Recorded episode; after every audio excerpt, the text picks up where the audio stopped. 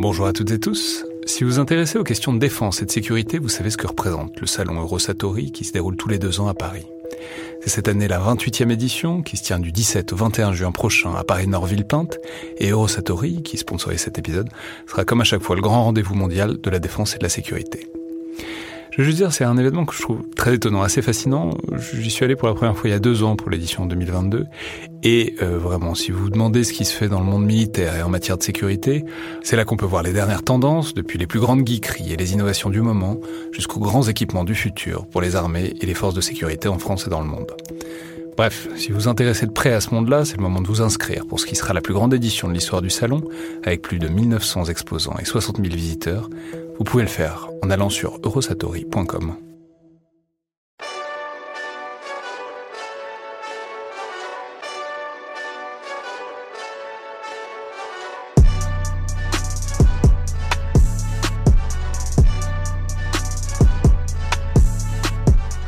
Bonjour à toutes et tous et bienvenue dans le Collimateur, le podcast de l'Institut de recherche stratégique de l'école militaire, l'IRSEM, consacré aux questions de défense et aux conflits armés. Je suis Alexandre Jublin et aujourd'hui, pour une nouvelle journée dans le bunker, pour une recommandation de film ou de série, pour occuper nos confinements, j'ai le plaisir de recevoir par téléphone Guillaume Lasconjarias. Donc bonjour Guillaume. Bonjour Alexandre. Alors, vous êtes euh, aujourd'hui délégué à l'éducation de défense au ministère de l'Éducation nationale, mais vous êtes aussi chercheur, originellement docteur en histoire moderne, ce qui évidemment est cher à mon cœur, mais vous êtes passé ensuite par euh, le Centre de la doctrine d'emploi des forces, vous êtes passé par l'IRSEM, ainsi que par le Conseil de défense de l'OTAN, vous, vous éloignant donc un peu de votre spécialité première pour vous tourner euh, vers des périodes plus contemporaines. Et vous nous parlez, nous recommandez un film tout à fait inscrit dans la période contemporaine, lui, qui est disponible euh, normalement sur Amazon Prime, qui est le Stalingrad, Enemy at the Gates en anglais, de Jean-Jacques Hano, sorti en 2001 avec Jude Law, Joseph Fiennes, Rachel Weisz et même un très bon Ed Harris en sniper aristocrate euh, allemand. Alors c'est un film que moi j'aime beaucoup, je, pense qu'on pourrait même soutenir que c'est un des tout meilleurs rôles de, de Jude Law, et c'est l'époque où Jean-Jacques Hano faisait encore de très bons films. C'est évidemment pas tout à fait au niveau de son chef-d'œuvre qui est le nom de la rose, mais ce n'est pas encore non plus la, pente descendante qu'il y aura ensuite avec euh, ces films qataris puis chinois, Or Noir, de frères, etc. etc. Et c'est donc un film de sniper, et même un très bon film de sniper, qui suit euh, la figure historique de Vassili Zaitsev, qui est un jeune berger de l'Oural, qui révèle son talent de sniper en pleine bataille de Stalingrad en 1942, et qui devient le meilleur sniper euh, de l'armée rouge, avec plus euh, de 200 éliminations sur un terrain qui, il faut bien le dire, se prête particulièrement à l'action des tireurs d'élite, puisque la ville devient euh, globalement un tas de décombres, où il est assez facile de circuler et de se cacher, et on sait que historiquement c'est totalement avéré que l'action de ces snipers a très fortement pesé sur l'armée allemande et notamment sur le moral des troupes. Alors dites-nous Guillaume, puisqu'on est d'accord sur le fait que ce film vaut la peine d'être vu et revu, dites-nous ce qui vous y intéresse et pourquoi vous nous le recommandez au creux de nos confinements. Alors, euh, je pense que d'abord, c'est une myriade de bons acteurs et, ça fait beaucoup pour, euh, pour donner un peu de, chair euh, à, ce récit. ensuite, je pense que ce qu'il faut voir dans Stalingrad, dans ce film-là, c'est une, une sorte de, de mise en abîme de cet affrontement gigantesque, le front de l'Est, avec euh, une, euh, un affrontement d'abord, une sorte de duel de deux systèmes politiques euh, dans une sorte de guerre à mort, de deux armées autour donc d'une ville au statut, au nom particulier, hein, Stalingrad, et puis de deux hommes. on va dire, soit dit en passant, qu'il y a une scène très intéressante, enfin qui permet de se remémorer, où on voit Khrouchtchev qui se bat à Stalingrad, qui est devant ses officiers et qui dit mais c'est pas Kiev, c'est pas Minsk, non, c'est Stalingrad. Si, si Stalingrad tombe, tout tombe.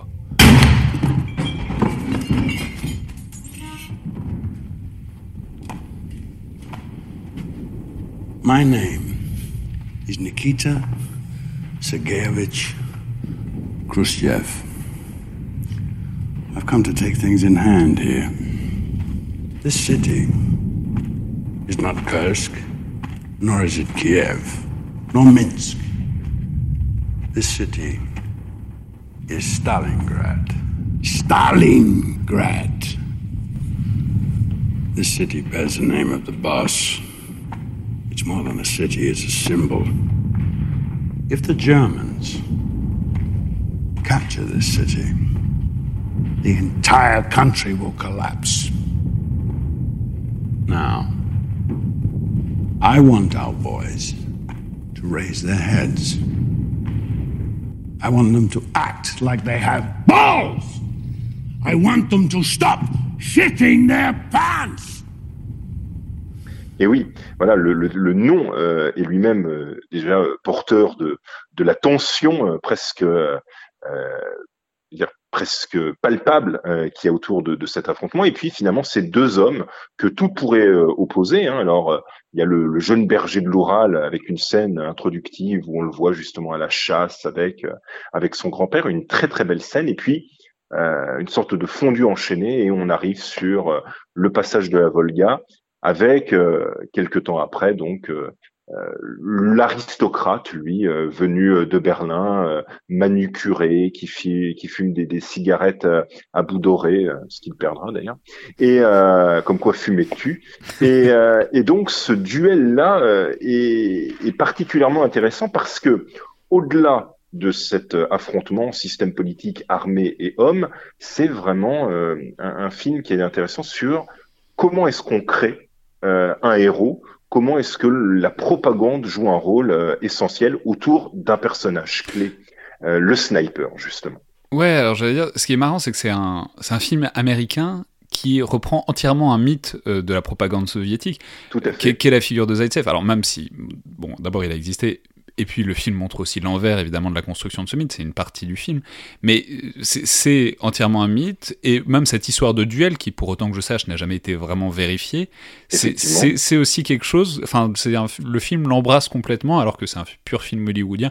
Certes, on n'est plus en période de guerre froide en 2001, mais quand même, euh, embrasse complètement l'histoire racontée par la propagande soviétique pendant des, des décennies, quoi. Alors moi, j'ai une difficulté avec ce, ce film-là parce que je, je l'ai revu euh, pour, euh, pour en discuter. Et je trouve qu'il y a trois distorsions. La première, il y a une distorsion sur la véracité par rapport à la vérité. C'est-à-dire que ça ressemble euh, vraiment euh, à quelque chose qu'on pourrait s'imaginer euh, de. C'est un peu le syndrome, on va dire, post-soldat Ryan. Il faut faire euh, à grand spectacle, il faut rendre visible à coup d'effets spéciaux. Et le passage de la Volga est, euh, et à ce titre-là, euh, la scène pour moi euh, emblématique. Encore plus peut-être même que les que les combats de, de, de sniper. Alors le passage de la Volga, on va dire juste au départ, c'est voilà. effectivement les soldats de l'armée rouge débarquent en train. Pourquoi? Parce que Stalingrad, son intérêt stratégique, c'est que c'est un, une ville pont sur la Volga. Et ils arrivent, ils doivent traverser la Volga pour entrer vraiment dans le cœur de la ville sur le champ de bataille. Et là, bon, bah, il y a des bombardements, des, avions qui viennent bombarder les bateaux. Et effectivement, c'est une scène qui, forcément, fait un peu penser au soldat Ryan qui n'a eu lieu que trois ans auparavant. Tout à fait. Et ce qui est, très intéressant, c'est donc que là, finalement, on a une, sorte de mise euh, en, perspective de, ce combat finalement à mort, où euh, un simple soldat euh, déjà a une, une, une, espérance de vie euh, très limitée et, et, et cette première euh, comment dire confrontation avec euh, une sorte de brutalité extrême, elle est elle est intéressante parce que la figure même de Zaitsev semble totalement perdue euh, d'autant plus que euh, s'ensuit une montée à l'assaut euh, immédiate, sans préparation, avec euh, un soldat qui prend un fusil, un autre qui prend les munitions et, euh, et en avant. Et, et, là donc cette question de la, de, de, de, de, comment dire de l'affrontement, de la de la choc, du choc de de la volonté euh, finalement du peuple de, de se projeter euh, euh, poitrine en avant euh, contre l'armée allemande qui a son pic d'efficacité, c'est quelque chose qui paradoxalement euh, revend le, le mythe de l'armée rouge en même temps, c'est une armée rouge extrêmement brutale, qui ne respecte pas euh, euh, les soldats, avec des commissaires, avec euh, les, bataillons du NKVD qui tirent sur les fuyards. Bref, on est vraiment immergé dans quelque chose qui est extrêmement brutal. Le deuxième point, c'est la confusion. Moi, ce, film-là, il me, parle parce que on ne sait pas finalement ce qui est en train de se passer, et c'est d'autant plus confus que il n'y a pas de ligne de front euh, on est dans, dans quelque chose qui est absolument mouvant et c'est là où justement les personnages, les snipers, jouent un rôle essentiel parce que comme il n'y a pas de ligne de front stable, eh bien, les snipers sont dessus, dessous, derrière et, euh, et jouent un rôle finalement euh, extraordinairement euh, important puisque c'est eux qui vont frapper et pas seulement les esprits, ils vont aussi frapper les, corps et, et, jouer un, un, rôle qui est le troisième, qui est le rôle de mise en valeur de la par la propagande de ces héros d'un nouveau genre qui sont des héros finalement qui sont des individus alors que on parle finalement d'unité, de masse, de division et de volume euh, extraordinairement important. Donc c'est, à mon avis, ce, troisième sens qui me paraît, euh, qui me paraît important. Ah mais c'est, très vrai. Et puis c'est, quelque chose. Bon, c'est un peu un lieu commun qu'on a beaucoup dit sur le nazisme, le, stalinisme, disons les totalitarismes, que c'est l'ère des masses, que c'est une idéologie des masses et de, de, de, de l'absence d'individualité. Et c'est pas totalement faux, mais de fait, dans la, dans la guerre, et spécialement dans le film de guerre, il faut individualiser, il faut se trouver des héros, et c'est d'ailleurs un des enjeux du film, c'est le, fait de faire accepter qu'il faut un héros, qu'il faut personnaliser, et il faut trouver et créer une figure autour, autour de, laquelle les hommes peuvent euh, se retrouver, disons, inspirés, quoi. Alors ça, c'est, à mon avis un, des points euh, justement euh, du film, c'est-à-dire que on, voit bien effectivement. Alors Jude Law en plus, mon épouse dirait que il jamais été aussi beau que dans que dans ce film. Euh, et effectivement, c'est euh, un peu le type qui qui se découvre. J'invite tout le monde d'ailleurs à aller voir des vraies photos de, de Vassili Zaitsev. il est il est pas du tout aussi beau gosse que que du, il faut le préciser. Non non, c'est c'est vraiment quelqu'un qui a qui a une figure qui a eu aussi une gueule. Hein. Vladimir Zaitsev a, une Vassili Zaitsev a une, une, une tête. ce qui est assez intéressant, c'est que le film là encore romance puisque on a l'impression que c'est le type qui a été jeté dans le maelstrom, qui va se révéler et qui va prendre un fusil et commencer à, faire son travail euh, de, de, sniper, de, tireur d'élite. Euh, en revanche, le vrai Vassili Zaitsev, quand il arrive à Stalingrad, il est déjà sous-lieutenant. Euh, il a déjà une expérience militaire, et de formation, il est secrétaire. Et, et donc, il va se révéler lui aussi euh, finalement, c'est un des points qu'il a en commun avec le personnage euh, qu'incarne qu'incarne Jules Law, euh, même qui c'est censé être lui.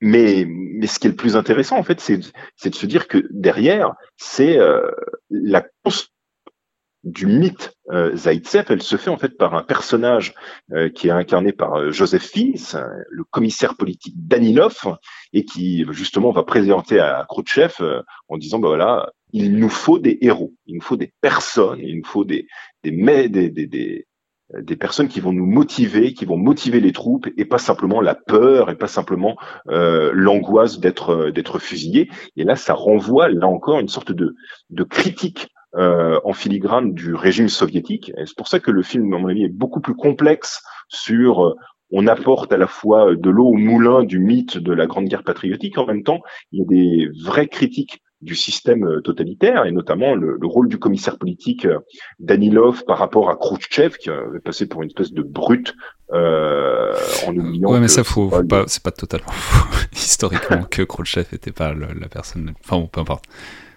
voilà. Mais, ce qui est intéressant, c'est que ce commissaire politique, finalement, il incarne aussi euh, justement l'opposition à, l'ordre numéro 227, qui est, très célèbre, parce que finalement, c'est euh, l'ordre dit aussi des commissaires politiques, euh, qui, qui en fait date de juillet 42 et qui a été popularisé par le plus un pas en arrière. C'est-à-dire que justement, on forme un, un, dernier pas, et Stalingrad est ce dernier pas. on est dos euh, effectivement euh, au fleuve et on ne peut plus reculer. On peut plus reculer. Et donc euh, le héros finalement participe de cette tâche qui est de repousser les Allemands et, et, donc de, le faire sur un terrain, comme, comme vous l'avez précisé, qui est très particulier, qui est la ville de Stalingrad, mais surtout une, un espace qui est totalement remodelé, transformé, la guerre urbaine, des petits groupes, un environnement où on devine le passage de civils. Il y a quelques très belles scènes avec les civils qui sont qui sont intéressantes. Et puis euh, l'ensemble donnant lieu à ce que les Allemands appellent eux-mêmes la la guerre des rats, la Rattenkrieg euh, de, de, Stalingrad. Ouais, c'est intéressant. Alors évidemment, on va dire, c'est pas pas non plus totalement inédit pour euh, pour le régime soviétique de personnaliser quelqu'un comme ça. C'est évidemment, enfin c'est le mythe de Stakhanov aussi. C'est quelque chose qui a déjà existé par ailleurs et qui fait partie, disons, de cette dialectique entre le collectif et le grand héros patriotique. Mm-hmm. Mais Bon, c'est par ailleurs intéressant. Le sniper, c'est vraiment. Alors, on en a déjà parlé avec euh, Michel Goya. Je sais pas dans quel ordre on va, on va réussir à. Je, vais les diffuser, mais c'est le sniper, c'est quelque chose qui permet de d'individualiser vraiment une guerre collective, quoi. Tout à fait. Et, et là, Zaitsev, euh, il est assez intéressant parce que justement, euh, et tout le film repose là-dessus, c'est l'opposition entre lui et le fameux Major Koenig qu'on envoie de Berlin euh, et qui est incarné par euh, Ed Harris, un Ed Harris qui est euh, vraiment formidable dans son, son wagon grand lu qui arrive à, à, Stalingrad, qui se fait nettoyer les bottes, bref, qui, qui a le, tout ce que l'on peut imaginer, la mort, le dédain euh, euh, et, et l'efficacité euh, du, du, professionnel, parce que derrière, euh, c'est aussi une machine, une machine de guerre, une machine de mort, mais qui est en réalité lui aussi une construction, encore plus une construction que Zaitsev, puisque le Major Koenig en fait n'a jamais existé. Ouais, Enfin, je, par ailleurs, on peut peut-être euh, légèrement décentrer, dire, en fait, c'est pas la première fois que je dis dans le podcast que moi j'aime beaucoup ce film, et à chaque fois je me fais tomber dessus euh, sur Twitter, notamment par des gens qui me disent que c'est pas terrible, que Jean-Jacques Hano, etc., ça c'est un argument, mais surtout que ce, le film qu'il faut voir absolument, c'est l'autre film sur Stalingrad, euh, réalisé en 1993 par Joseph Witzmeyer. Voilà. Alors, j'avoue, je l'ai toujours pas vu, j'ai pas réussi à le trouver euh, en, ligne à la demande, mais je crois que c'est votre cas et c'est pas inintéressant parce que il me semble justement que c'est complètement différent, à la fois filmé au contraire du côté allemand et puis filmé au contraire euh, avec un angle vraiment auprès des hommes et du, de, disons des côtés les plus sales et les plus les plus désespérants, disons, de cette bataille qui est, qui est, qui est, qui est Stalingrad. Il faut rappeler quand même que c'est un, un abattoir, quoi.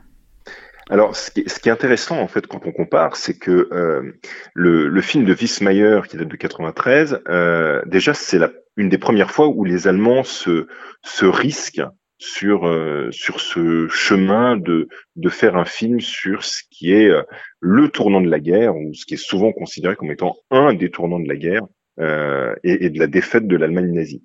mais Wiesmeyer a, a, ce qui est intéressant, c'est que ces héros en fait sont des anti-héros.